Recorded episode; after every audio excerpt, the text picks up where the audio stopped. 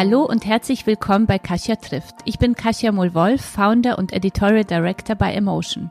Hier im Podcast treffe ich jede Woche spannende Personen, deren Lebenswege und Ideen uns inspirieren. Schon über 100 Frauen und auch Männer haben mir ihre Geschichte erzählt. Denn mit Emotion möchten wir euch alle auf euren Wegen der persönlichen und beruflichen Weiterentwicklung begleiten und inspirieren, damit ihr ein noch glücklicheres Leben führt und vor allem eins, das zu euch passt. Und damit ihr auch nichts mehr vom Emotion Kosmos verpasst, folgt uns auf Instagram unter Emotion Magazin oder mir unter Kasia-inspired. Und jetzt geht's schon los mit meinem heutigen Gast. Hallo ihr Lieben und herzlich willkommen bei Kasia trifft. Heute ist Dr. Med Jürdis Frommholt bei mir zu Gast. Sie ist Fachärztin für Innere Medizin und Lungenheilkunde, Chefärztin der Median Reha Klinik in Heiligendamm und Präsidentin des Ärzteverbands Long Covid. Deutschlandweit war sie eine der ersten, die das Thema Long Covid bekannt gemacht hat. Und mittlerweile gilt sie als die Expertin für Spätfolgen nach einer Corona-Erkrankung. Außerdem hat sie gerade ein Buch über dieses Thema geschrieben. Long Covid, die neue Volkskrankheit, erscheint am 17. März. Ich möchte heute mit ihr darüber sprechen, was bislang über Long Covid bekannt ist, wie gefährlich Long Covid ist und wie beziehungsweise ob sich die Krankheit therapieren lässt. Herzlich willkommen, liebe Jördis. Ich freue mich sehr, dass du hier im Podcast bei mir zu Gast bist. Hallo, grüß dich. Ich freue mich auch. Wo erwische ich dich denn gerade? Ja, zu Hause in der Küche im Homeoffice. Aber wir haben gerade schon ausgetauscht, äh, da haben wir ja was gemeinsam. Ne? Ja. Und ich blicke auch auf eine tolle Espressomaschine. Ähm, wir haben hier auch um die Ecke, äh, ist auch ein sehr wichtiges äh, Momentum bei uns hier, hat einen wichtigen Platz bei uns auch. Ja, ohne Kaffee geht's nicht. Und ich, und ich sagte ja vorhin, ähm, es ist unsere, unsere Aufnahme ist hochaktuell, aber es ist wirklich so, dass ich gerade in der Familie zwei Covid-Erkrankte habe und selber in Quarantäne bin und, und sozusagen abwartend, ähm, ob mein Schnelltest negativ bleibt oder doch auch positiv äh, wird. Ja. Aber das Thema ist ja brandaktuell und ich kann aus eigener Erfahrung berichten, mir ging das nicht anders, allerdings Ende Januar und ähm, obwohl natürlich auch geboostert und mein Sohn auch äh, geimpft mit seinen elf Jahren, hat er aber trotzdem aus der Schule äh, die Infektion mitgebracht und ich habe es natürlich auch gleich bekommen, also wir sitzen da in einem Boot. Bei euch ist es gut durchgekommen, oder? Also das ist, war nicht so schlimm, oder war das? Also mein Sohn war schon äh, deutlich belastet. Also obwohl der keine Vorerkrankungen hat, war der schon mit 40 Fieber unterwegs und wirklich ähm, Pulsschlag ordentlich erhöht und war zu Hause auch, also war apathisch und hat ähm, Infusion gebraucht. Also das war schon nicht so ganz äh, von ohne. Und bei mir war es ein leichter Verlauf. Aber ähm, wir werden vielleicht gleich noch ein bisschen drauf eingehen. Also ich habe selber gemerkt, was man durchaus auch in der Akutphase vielleicht tun kann, was mir bis dato nur als Arzt sozusagen sozusagen noch gar nicht so bewusst war. Ah, okay. Das mhm. interessiert mich sehr, weil, äh, wie gesagt, mein Mann und meine äh, Mutter mhm. sind, haben gerade positive Tests und ich nehme an, der PCR-Test wird das nochmal bestätigen und und wir ja. hängen alle so in der, so einer Erkältung drin, ja. Mhm. Und mein Mann hatte auch sogar jetzt, ähm, hat nichts geschmeckt. Und das fand, da dachten wir immer, das ist keine Erkältungs-Covid, aber der Test war immer negativ, das am Anfang, mhm. die ersten mhm. Tage. Und ja. deswegen, ja. Aber zuerst äh, möchte ich nochmal unser Thema einleiten, bevor wir ganz in die Details von, von dieser schrecklichen Krankheit trotzdem kommen. Ähm, gerade letzte Woche hast du nämlich auf einer Pressekonferenz darauf hingewiesen, dass mehrere Hunderttausende bis zum Teil Millionen Menschen allein bei uns in Deutschland von Long-Covid betroffen sind. Haben wir die Erkrankung deiner Ansicht nach zu lange unterschätzt? Also Long-Covid ist ja eine Erkrankung, die ist nicht auffällig. Das sind ja nicht Menschen, die jetzt irgendwie krank aussehen, äh, sondern die sind häufig jung und ähm, sehen ganz gesund und sportlich aus. Und deswegen wird so eine Erkrankung häufig unterschätzt. Das ist eben nicht so äh, ein abes Bein oder ein kaputtes Bein mit Gips oder sowas. Das sieht man sofort. Oder wenn jemand eine andere Erkrankung hat, die offensichtlich ist, dann springt einem das förmlich ins Auge. Aber bei den Long-Covid-Patienten ist es so, die sehen ähm, aus wie du und ich und äh, total gesund und deswegen ist es immer so eine, so eine Gefahr, dass man so eine Krankheit nicht so in den Vordergrund rückt. Und Ich denke schon, dass wir lange Zeit oder unsere Gesellschaft sich lange Zeit da wenig Gedanken drum gemacht hat oder andersrum ähm, die Akuterkrankungen einfach viel mehr im Vordergrund standen. Das ist völlig äh, verständlich, dass die Akuthäuser jetzt erstmal nicht überlaufen, aber ähm, es ist trotzdem wichtig, auch die anderen Patienten nicht zu vergessen, die jetzt Spätfolgen haben. Und ähm, es ist wirklich so, dass wir ähm, von zehn Prozent der Infizierten ausgehen und dann sind Hunderttausende noch, noch äh, wenig geschätzt. Zum Glück ähm, gibt es jetzt äh, neuere Studien, die sagen, dass vollgeimpfte Personen oder vollgeimpfte Menschen, die dann eine Durchbruchsinfektion erleiden, ein knapp 70 Prozent geringeres Risiko für Folgeschäden haben. Das heißt also, selbst wenn die Zahlen jetzt durch Omikron massiv steigen, aber wenn wir doch davon ausgehen, dass viele Menschen hoffentlich geimpft sind, haben wir durchaus Chancen, dass der Prozentsatz eben nicht mehr bei 10 Prozent, sondern vielleicht weniger ist, wobei es dann an der, bei der Masse an Patienten ja immer noch genug sind. Hm, ja, leider. Also weil wir jetzt merken, dass ja diese Durchseuchung, glaube ich, stattfindet, würde ich als Laie sagen, weil ich das Gefühl habe, dass plötzlich, also vor, also gefühlt irgendwie zwei Wochen, drei Wochen habe ich das Gefühl, jetzt immer mehr Menschen, ähm, also ich erfahre immer mehr, dass Covid so näher kommt. Ja. Also Jeder kennt jeden, ne? Es kommt ja. immer näher, also bei uns auch im Büro und äh, im Freundeskreis, also überall irgendwie. Mhm. Und insofern ähm, ist es, ist es, also sind zehn Prozent dann ganz schön viel. Also insofern. Genau. Und da ist wieder ein Argument eben für die Impfung, auch wenn man sagt, na ja, jetzt steckt sich ja jeder an, warum soll ich das denn überhaupt noch machen? Ist doch eigentlich völliger Quatsch. Aber genau darum geht's, ne? Nicht, dass die Infektion, also dass man über die Impfung einfach einen gewissen Schutz hat, dass die Akutinfektion zum Glück milde bleibt, aber dass eben auch das Risiko für Spätfolgen reduziert sind. Und die Spätfolgen trifft eben jetzt nicht nur die alten und die kranken Menschen, sondern das sind eben die Jungen und äh, die Leistungsträger unserer Gesellschaft, die vorher kaum Vorerkrankungen hatten. Und das macht es natürlich so ein bisschen ja unberechenbar und da hat man Respekt einfach vor. So, äh, vielen Dank nochmal dafür. Ich bin ja totale Impfbefürworterin, weil ich einfach schon zwei Menschen verloren habe im engsten Kreis, also an, an Covid und einmal mhm. ungeimpft, mein Vater, der, der, mhm. da gab es keine Impfung sozusagen. Mhm. Äh, und eine Freundin, die totale Impfgegnerin war und mit 48 äh, ganz schlimm, äh, also gestorben ist dann. Ja, und das vielleicht als Beispiel, also wenn viele jetzt sagen, na ja, Omikron ist ja grundsätzlich milde. Ich habe gerade letzte Woche eine 41-jährige Patientin aufgenommen, die mit Omikron infiziert war, nicht geimpft und vier Wochen auf der Intensivstation gelegen hat und wirklich auch gerade so dem Tod von der Schippe gesprungen ist. Also das ist nicht, dass es das gar nicht mehr gibt. Ne? Mhm. Hm. Dann aber zu Long Covid. Das eine ist ja Covid und dann nochmal Long Covid. Äh, zu Beginn der Pandemie hat sich ja kaum jemand damit äh, beschäftigt. Also ich erinnere eine Bekannte, die erzählt hat, du, ich habe so ein, danach, also mir geht's echt schlecht und ich habe so, glaube ich, sowas nennt man Long Covid und so, aber sie war so eine der ersten und äh, also als Patientin so. Und äh, du warst eine ja der ersten Ärzte, die damals das neue Krankheitsbild, also darauf auf, auf dieses neue Krankheitsbild aufmerksam gemacht haben und Alarm geschlagen haben, dass man es das ernst nehmen muss. Ja. Mhm. Was war der Moment, in dem du gemerkt hast, äh, wir unterschätzen diese Krankheit äh, vielleicht doch noch etwas und also deren Folgen muss man sagen und wir müssen mhm. sie ernster nehmen?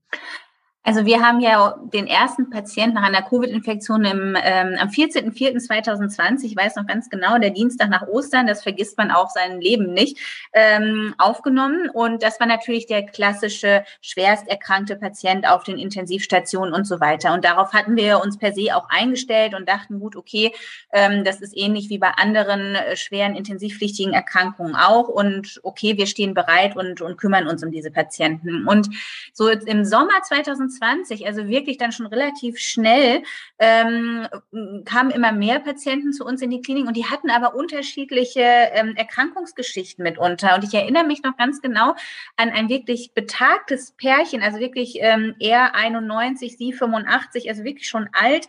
Ähm, und er ähm, hatte einen sehr, sehr schweren intensivpflichtigen Verlauf hinter sich und ist wirklich auch gerade so dem Tod entronnen, entronnen. Und wir konnten ihn aber tatsächlich nach einer Frührehabilitation und wieder auf die Beine kommen, aber wirklich gut stabilisieren. Und der alte Herr sagte dann nämlich noch zu mir, weiß ich noch, nee, nach 18 Tagen Mädchen, ich muss jetzt hier nach Hause gehen und mir geht's wieder gut und ich habe was anderes zu tun. Ähm, und 91 ist auch irgendwann mal gut.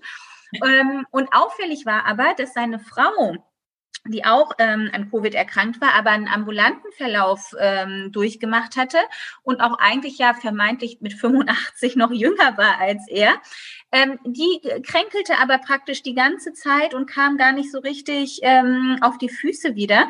Und natürlich ist das jetzt nicht das klassische Patientenbild, was wir jetzt haben, sondern das sind alte Herrschaften gewesen. Man kann sagen, gut, vielleicht hatte die Dame noch irgendwelche anderen Erkrankungen oder wie auch immer.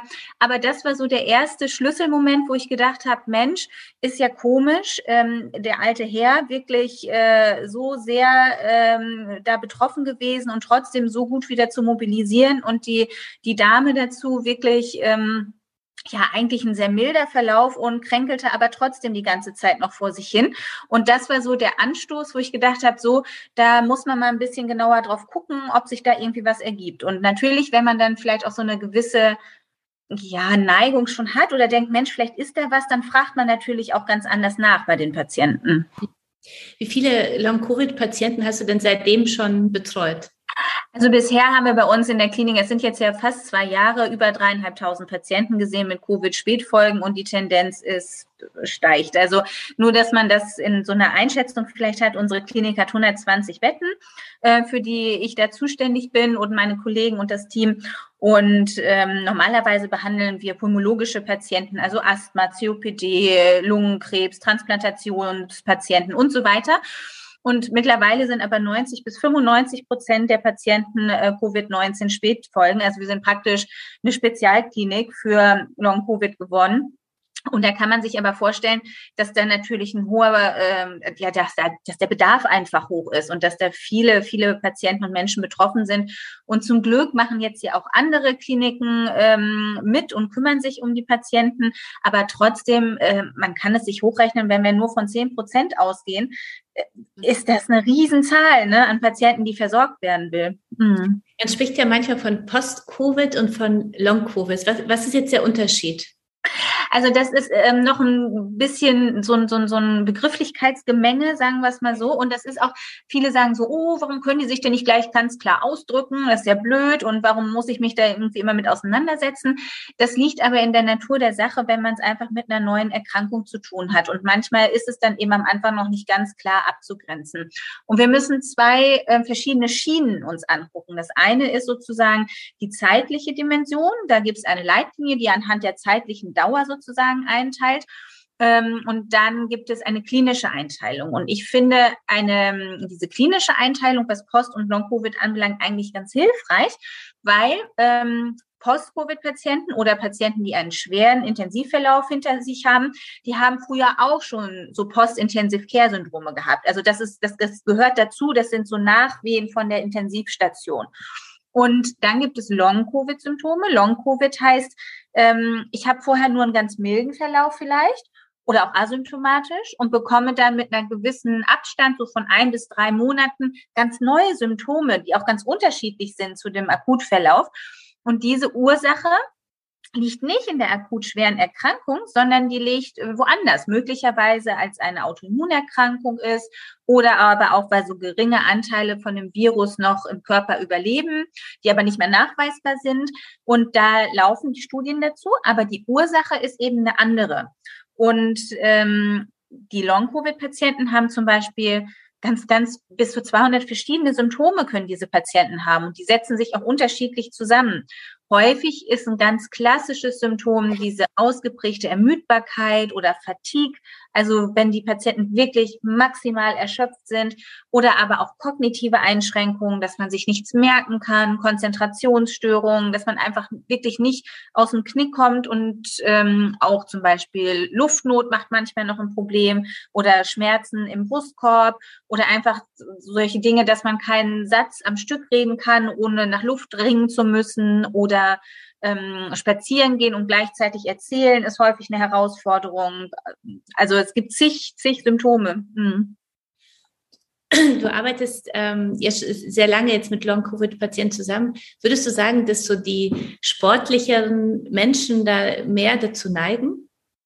Ich habe das Gefühl, in meinem Freundeskreis, ich bin total Laie, ja, aber ich habe also das Gefühl, dass äh, vor allem diejenigen, die sehr, sehr sportlich unterwegs sind, die, dass die dann wirklich die Spätfolgen eher hatten. Also gar nicht so diese Covid, was so während der, der Erkrankung, also ist auch Erkältung gewesen, waren alle geboostert, aber so danach? Also diese ja, es, es fällt schon auf, dass ähm, ich werde ja ganz häufig gefragt, was ist denn ein Risikofaktor? Wie, was, wer kriegt denn Long-Covid? Und es gibt jetzt nicht den eine, die eine Risikokonstellation, ne? also wo man sagen kann, was weiß ich, wenn ich die und die Vorerkrankung habe, dann kriege ich auf jeden Fall ein hohes Risiko, Long-Covid zu kriegen. Es fällt schon sehr auf, dass häufig Patienten nun betroffen sind, die vor der Akuterkrankung ein sehr hohes Leistungsniveau haben hatten. Also sei es im sportlichen Bereich, im kognitiven oder emotionalen Bereich. Also das sind alles Menschen, ähm, die hohe, die hohe Ansprüche an sich einfach haben. Und ähm, ich habe selber so ein bisschen das Gefühl, dass Long Covid auch ein Problem unserer Leistungsgesellschaft ist. Also wir haben verinnerlicht, wenn äh, irgendwas nicht mit unserem Körper funktioniert, dann muss ich umso härter daran arbeiten, dass es funktioniert.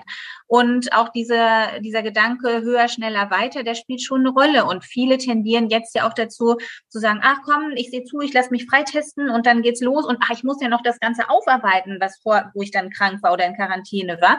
Und wir haben einfach vergessen, dass es sich, dass es nicht nur darum geht, dass ein äh, Virusbestandteil nicht mehr nachweisbar ist in einem Test, sondern dass wir eine virale Infektion hatten, mit dem unser Körper irgendwo klarkommen muss. Und das geht eben nicht auf Knopfdruck, sondern das braucht eine gewisse Zeit der Rekonvaleszenz. Und ähm, Gleiches gilt gerade für sportliche Menschen. Wenn die dann sofort wieder komplett mit ihrem Trainingsstatus ähm, einsteigen, dann überfordern die sich häufig. Und das ist, glaube ich, auch wirklich was, was man selber auch in der Akutphase tun muss. Und das ähm, habe ich am eigenen Leib erfahren. Ähm, da muss man schon so ein bisschen auch in sich reinhorchen. Und natürlich hatte ich das Glück schon zu wissen, was meine Patienten sozusagen erzählen, aber ähm, sich nicht in diesem in dieses Hamsterrad zu begeben und sich selbst sofort zu überfordern, das ist, glaube ich, ein ganz, ganz wichtiger Schlüssel. Wenn, wenn du, das hattest du ja am Anfang unseres Gesprächs schon angekündigt, dieses ähm, angedeutet, dieses wie verhalte ich mich denn am besten, wenn ich so mittendrin bin? Also die, also ich bin ja jetzt mittendrin in der Familie schon mal jetzt, ja, und und äh, wie, worauf sollten wir achten, wenn wir PCR positiv sind? Also vor allem, wenn wir Menschen sind, die, die hm. sich fordern, ob zu Hause oder im, im Job. Also was denkst du, wie sollte ich damit umgehen? Also ich Also ich würde auf jeden Fall empfehlen, wenn man sich jetzt so wie du erstmal wohl, was heißt wohl, aber so fühlt erstmal so, okay, ich kann noch ein bisschen was für die Arbeit machen, dann ist es auch okay. Aber man muss schon sehen, dass man wirklich in sich hineinhorcht, Achtsamkeit betreibt. Und wenn man merkt, oh, ich bin jetzt eigentlich doch ganz schön K.O., dann auch wirklich ähm, die darauf acht geben und nicht noch den fünften oder sechsten Termin vielleicht reinhauen, sondern wirklich da ähm, eine gewisse Fürsorge für sich selbst entwickeln. Das ist uns in vielen Bereichen abhanden gekommen das kennen wir kaum noch. Also wenn Patienten zu mir sagen, so Frau Fromholz, Sie müssen jetzt aber mal sehen, dass ich nach der Reha wieder meine zwölf Stunden am Stück arbeiten kann, dann frage ich mich, ob das äh, zuvor ähm, gesundheitsförderliches Verhalten war. Aber so, so ist unsere Gesellschaft. Und das ist zum Beispiel, also das ist wirklich Punkt eins. Punkt zwei, ähm, ich habe es jetzt eben bei dir auch gehört, so ein bisschen mit an, du hustest auch so ein bisschen an, ne?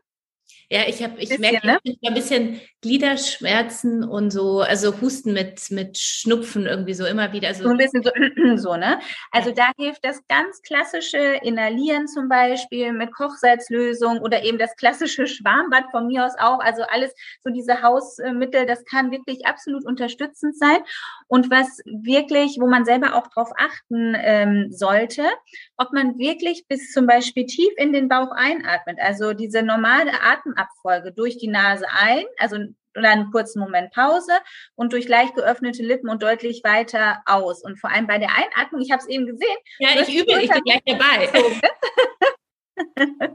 also nicht die Schulter hochziehen, sondern sitzen bleiben und in genau, den Genau, also und das ist genau der Punkt, dass die Schultern eben nicht nach oben gehen bei der Einatmung, sondern dass man vorsichtig ein oder so ein bisschen, also nicht so ganz doll, ne? Und vor allem mehr dann wirklich zu gucken, dass sich die Bauchdecke nach außen wölbt, weil viele haben dann eine verkehrte Atemabfolge. Dann zieht sich der Bauch nach innen und die Schultern gehen nach oben, obwohl wir eigentlich einatmen und ähm, das Zwerchfell sollte nach unten gehen und die Bauchdecke dann automatisch nach außen. Also so ganz einfache Abläufe, aber offensichtlich verschiebt sich das häufig unbewusst in der Akutphase und man atmet dann nur noch so im oberen Brustbereich und ähm, das wieder abzutrainieren nachher ist relativ schwierig und schränkt dann aber in der Leistungsfähigkeit ein. Also so ganz einfache Übungen, ein, ja, die richtige Ab, der, der richtige Atemabfolge, ähm, wirklich bis in den bis in den Bauch atmen, ähm, nicht die Schultern anspannen oder zum Teil auch wirklich so ein bisschen Dehnungsübungen machen. Und das ist nicht anstrengend, das kann man trotzdem während der Akutphase schon machen.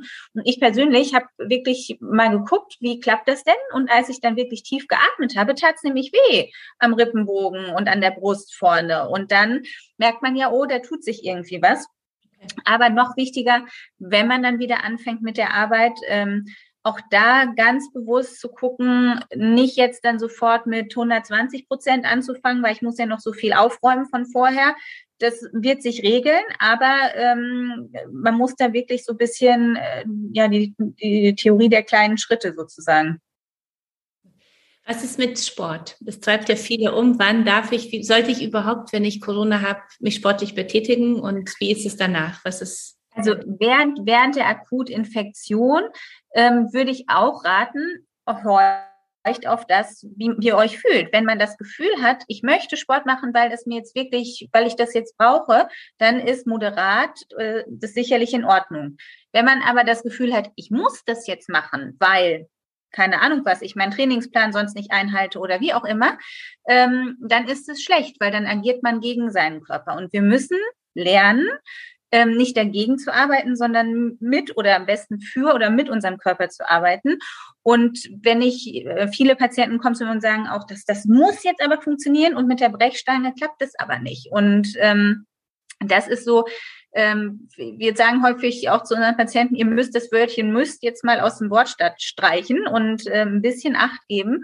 Und dann klappt das auch ganz gut. Und genau das Gleiche ist, selbst wenn ich mich jetzt ähm, in der Akutphase wirklich auch körperlich geschont habe, das kennen wir ja auch von anderen viralen Erkrankungen. Bei der Influenza sollen wir ja auch nicht unbedingt jetzt äh, Ausdauersport treiben, damit wir uns keine äh, Herzmuskelentzündung zuziehen. Wenn das Ganze dann überwunden ist mit der Akutinfektion, dann wirklich auch darauf achten, dass ich nicht sofort wieder mit meinem ursprünglichen ähm, Trainingsplan einsteige, sondern wirklich ein bisschen darunter anfange und peu à peu mich da wieder rantaste, was funktioniert. Weil häufig geht dieses Hauruck-Verfahren nach hinten los.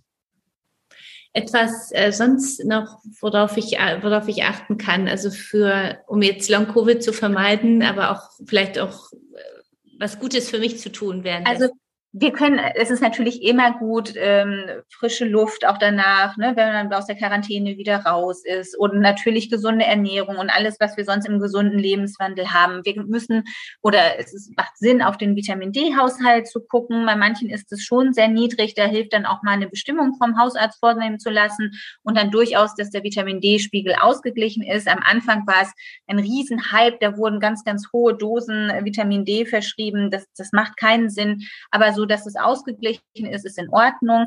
Ähm, wenn ich so ein bisschen das Ganze unterstützen will, kann ich gucken, dass man noch ein bisschen Zink damit zugibt, um jetzt Infektionsgeschehen so ein bisschen zu dämpfen. Ähm, das kann man gerne nutzen, also gerade auch diese Komplementärmedizin, das ist schon, schon ganz sinnvoll und ähm, tatsächlich wirklich ähm, mit moderaten, ähm, ja vielleicht auch wenn man Yoga gerne macht oder in dieser ähm, mit den Sportarten aktiv ist, dann kann man das sehr sehr gut anbringen auch. Mhm. Stimmt es, dass Frauen mehr an Long Covid erkranken? Also ähm, es gibt eine Studie aus der Uni Köln und wir sehen es auch im klinischen, ähm, im, im klinischen Eindruck. Es ist schon so, dass ich würde mal sagen, zwei Drittel Frauen, ein Drittel Männer betroffen sind.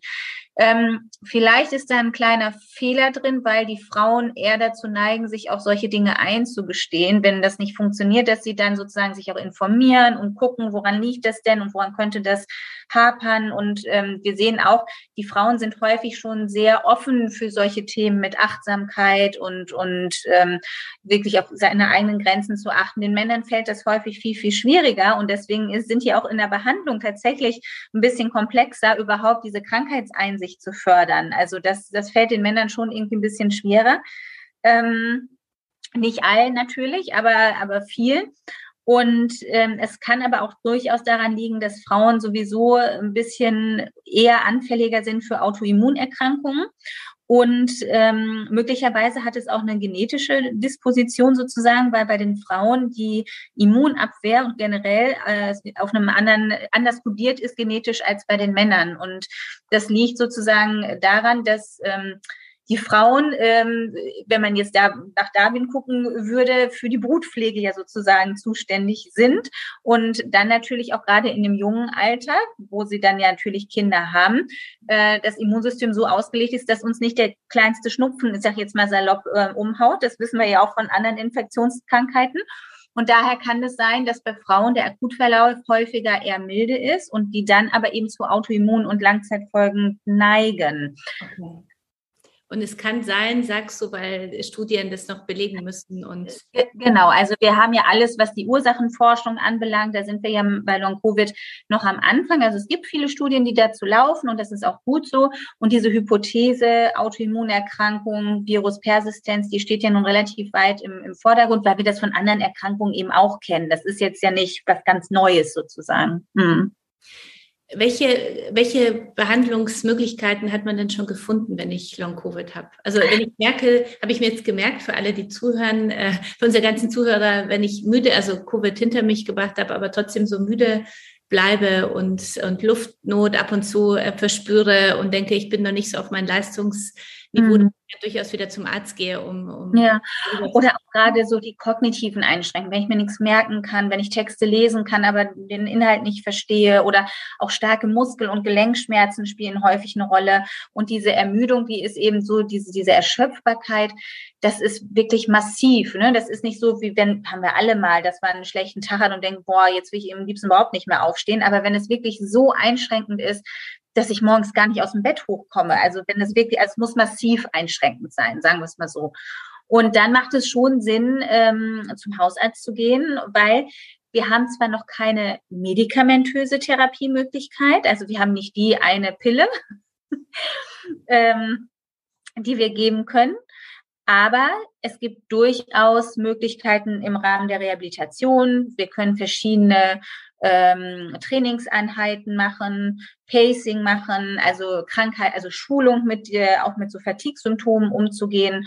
Und das ist ähm, für die Patienten hilfreich und haben wir auch in Studien bewiesen oder was heißt bewiesen, kann man in Studien nachvollziehen, dass die Patienten durchaus einen Benefit davon haben. Wichtig ist nur, dass sich die ganzen Symptome nicht ewig chronifiziert haben. Also wir haben jetzt zum Teil noch Patienten, die im April 2020 erkrankt waren. Und das ist natürlich viel, viel schwieriger, solche Symptome ähm, dann zu behandeln, als wenn wir jetzt Patienten kriegen, wo die Erkrankung vielleicht zwei Monate her ist. Okay. Kann man denn äh, Long-Covid ganz äh, therapieren? Also muss ich, weil viele Leute haben ja Angst davor, ja, und, und das ist etwas ist, was mich mein ganzes Leben lang begleiten wird, hört man ja auch manchmal, wie ist so deine mhm. Erfahrung? Also im Moment ist es eine chronische, noch nicht heilbare Erkrankung. Das muss man so sagen. Wir haben im Moment noch kein Medikament dafür und wir können einfach noch nicht so weit in die Zukunft gucken, dass man sagt, okay, nach so und so vielen Monaten oder wie auch immer, nach der und der Zeitspanne ist es dann auf einmal wieder weg. Hm, das wäre auch nicht fair, ähm, wenn man den Menschen das vermitteln würde, sondern dann muss man sagen, wir, wir wissen es nicht, wie lange die Symptome Symptome anhalten. Und solange wir keine, kein Medikament dagegen haben, was die Ursache bekämpft, ist es eben formal auch nicht heilbar. Aber es gibt wirklich gute Ansätze und deswegen bin ich da auch ganz hoffnungsvoll, dass, ähm, dass wir Patienten helfen können, auch mit Long-Covid äh, ein gutes Leben zu führen.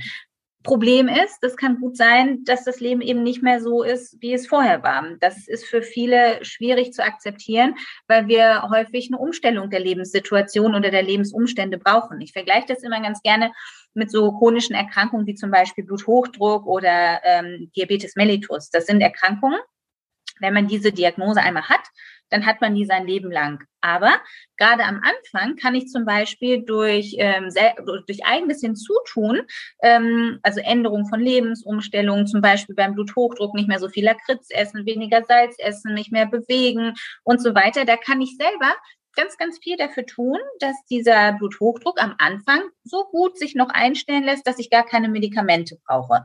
Da muss ich aber selber an mir arbeiten. Wenn ich dann in meinen ähm, in meinen, meinen Schlendrian sozusagen zurückfalle, dann kann es gut sein, dass der Blutdruck dann auch irgendwie verrückt spielt und ich dann doch Medikamente brauche. Was jetzt beim auch Thema Blutdruck vielleicht nicht so schlimm ist, weil da haben wir ja Medikamente.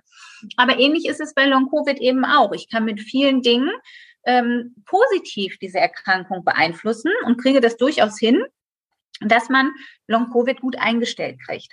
Wenn ich aber in mein ursprüngliches äh, Schema zurückverfalle, dann wird es auch mit der Long-Covid-Symptomatik möglicherweise wieder schlechter werden. Also es liegt so ein bisschen an uns selber, wie wir damit umgehen. Mhm. Long-Covid, äh, also ich habe das Gefühl auch, dass es sehr viele junge Menschen auch trifft, also vor allem also Kinder und Jugendliche. Wie geht man damit so als, wie gehst du damit so als Ärztin um, wenn du, wenn du so ganz junge Patienten äh, hast, wo du denkst, oh Gott, die sind am Anfang ihres Lebens und wer weiß, ähm, wie werden? Unsere Klinik ist ja per se nicht auf die Behandlung von Kindern und Jugendlichen ausgelegt, sondern auf Erwachsene. Dennoch kommen viele Anfragen einfach von Eltern, die auch Hilfe suchen. Ähm, und deswegen haben wir überlegt, dass wir oder haben wir die Klinik jetzt für Jugendliche, sagen wir mal ab 13, 14 Jahren ähm, geöffnet. Diese Altersgrenze liegt einfach daran, dass die Therapien für Erwachsene gemacht sind und die Jugendlichen das eben verstehen müssen. Und es bringt nichts, wenn ich eine Therapie habe für einen Erwachsenen, wenn das ein Sechsjähriger machen soll. Das, das klappt nicht. Ähm, und deswegen ist diese, ist diese Altersgrenze da. Und die Kinder oder die Jugendlichen müssen halt auch mit Erziehungsberechtigten aufgenommen werden, weil wir das sonst äh, rechtlich nicht abgedeckt kriegen. Das ist häufig kein Problem, weil häufig sind eben ganze Familien betroffen und dann kommen eben alle und werden dann so behandelt.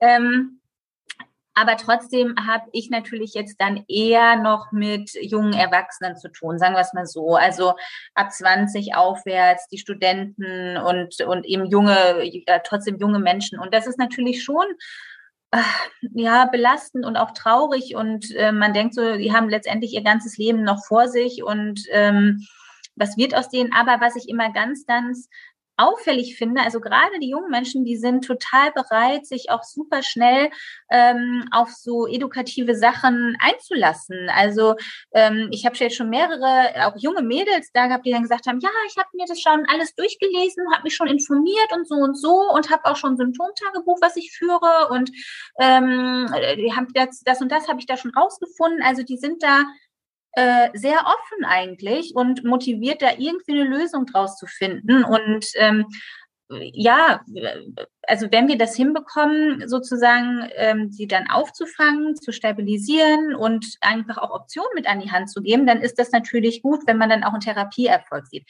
Natürlich gibt es auch immer mal Ausnahmefälle, wo es jetzt wirklich ganz schlecht ist und wo es, wo sich nicht viel tut und auch wo gerade die kognitiven Einschränkungen sehr auffällig sind, die gibt es natürlich immer.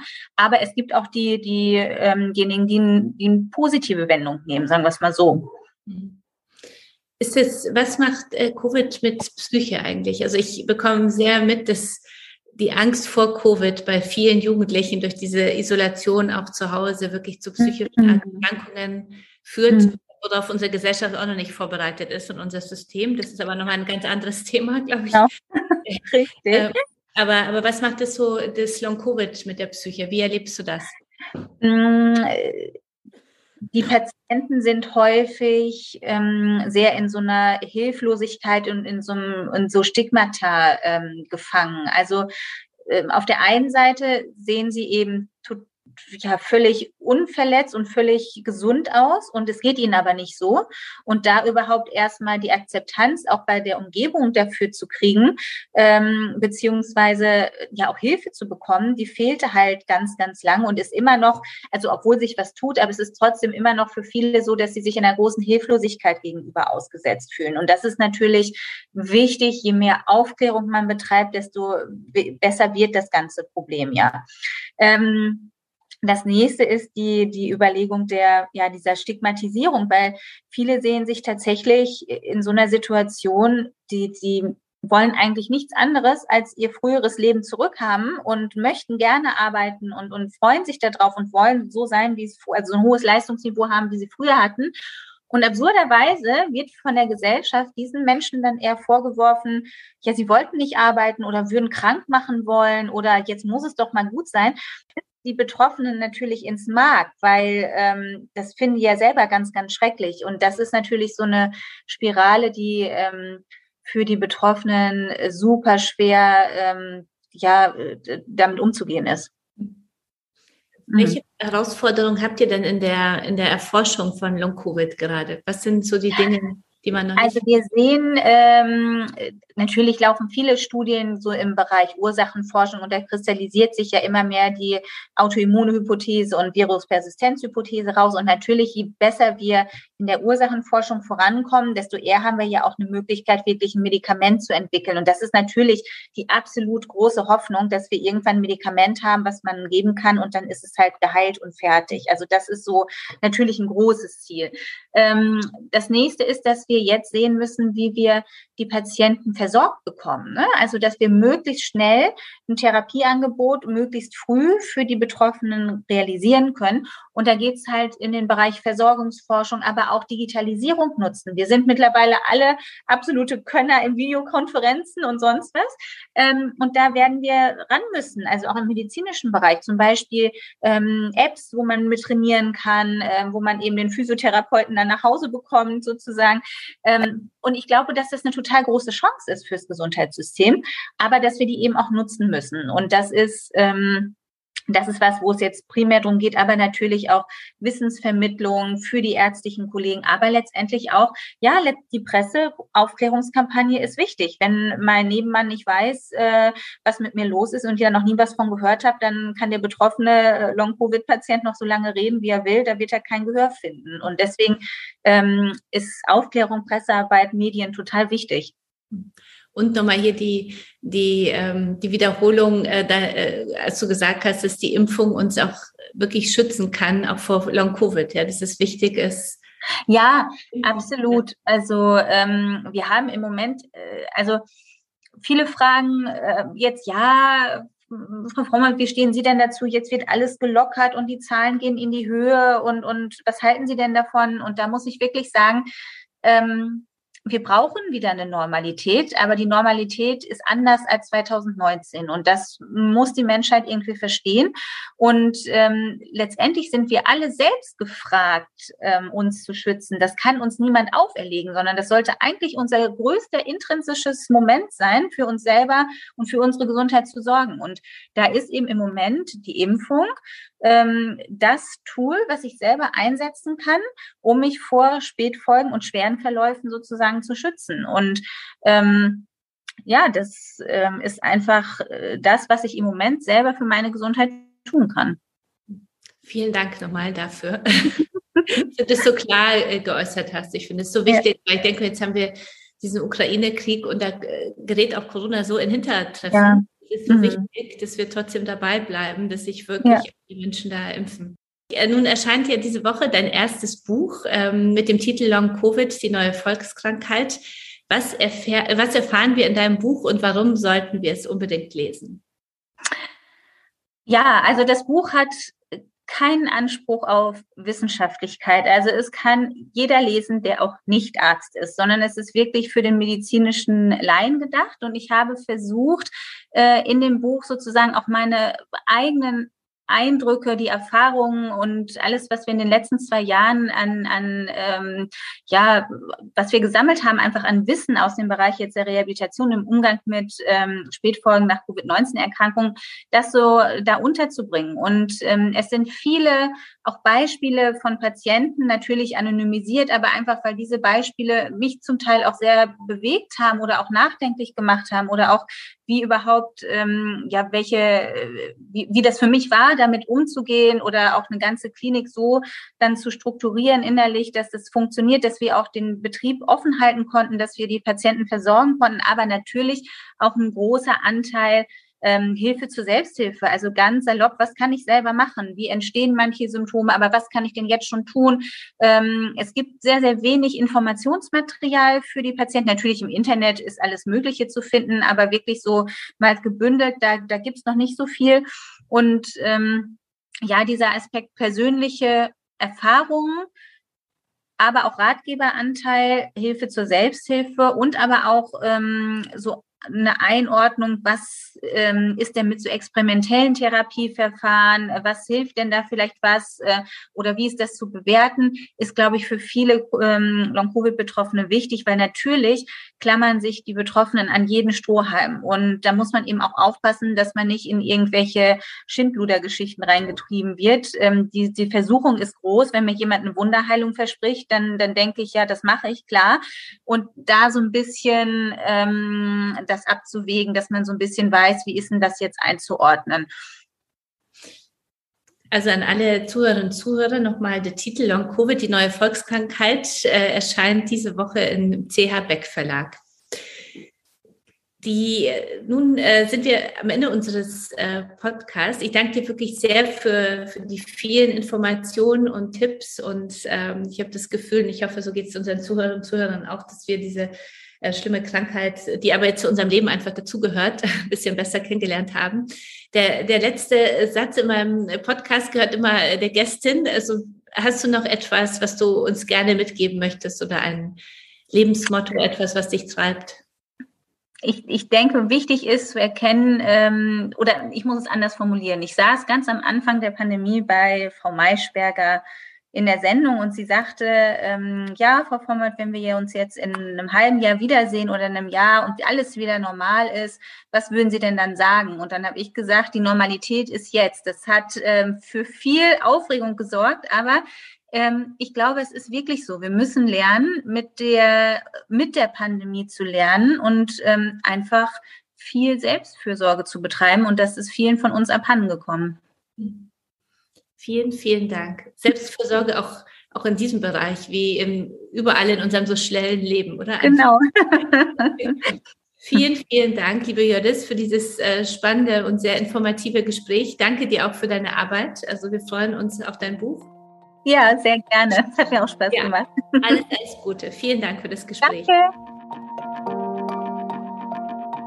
Ihr habt Fragen oder Anregungen zum Podcast? Dann schreibt mir bitte auf Instagram an Kasia-inspired. Ich buchstabiere K-A-S-I-A-inspired. Und wenn euch die Folge gefallen hat, lasst gern eine Bewertung da. Vielen Dank.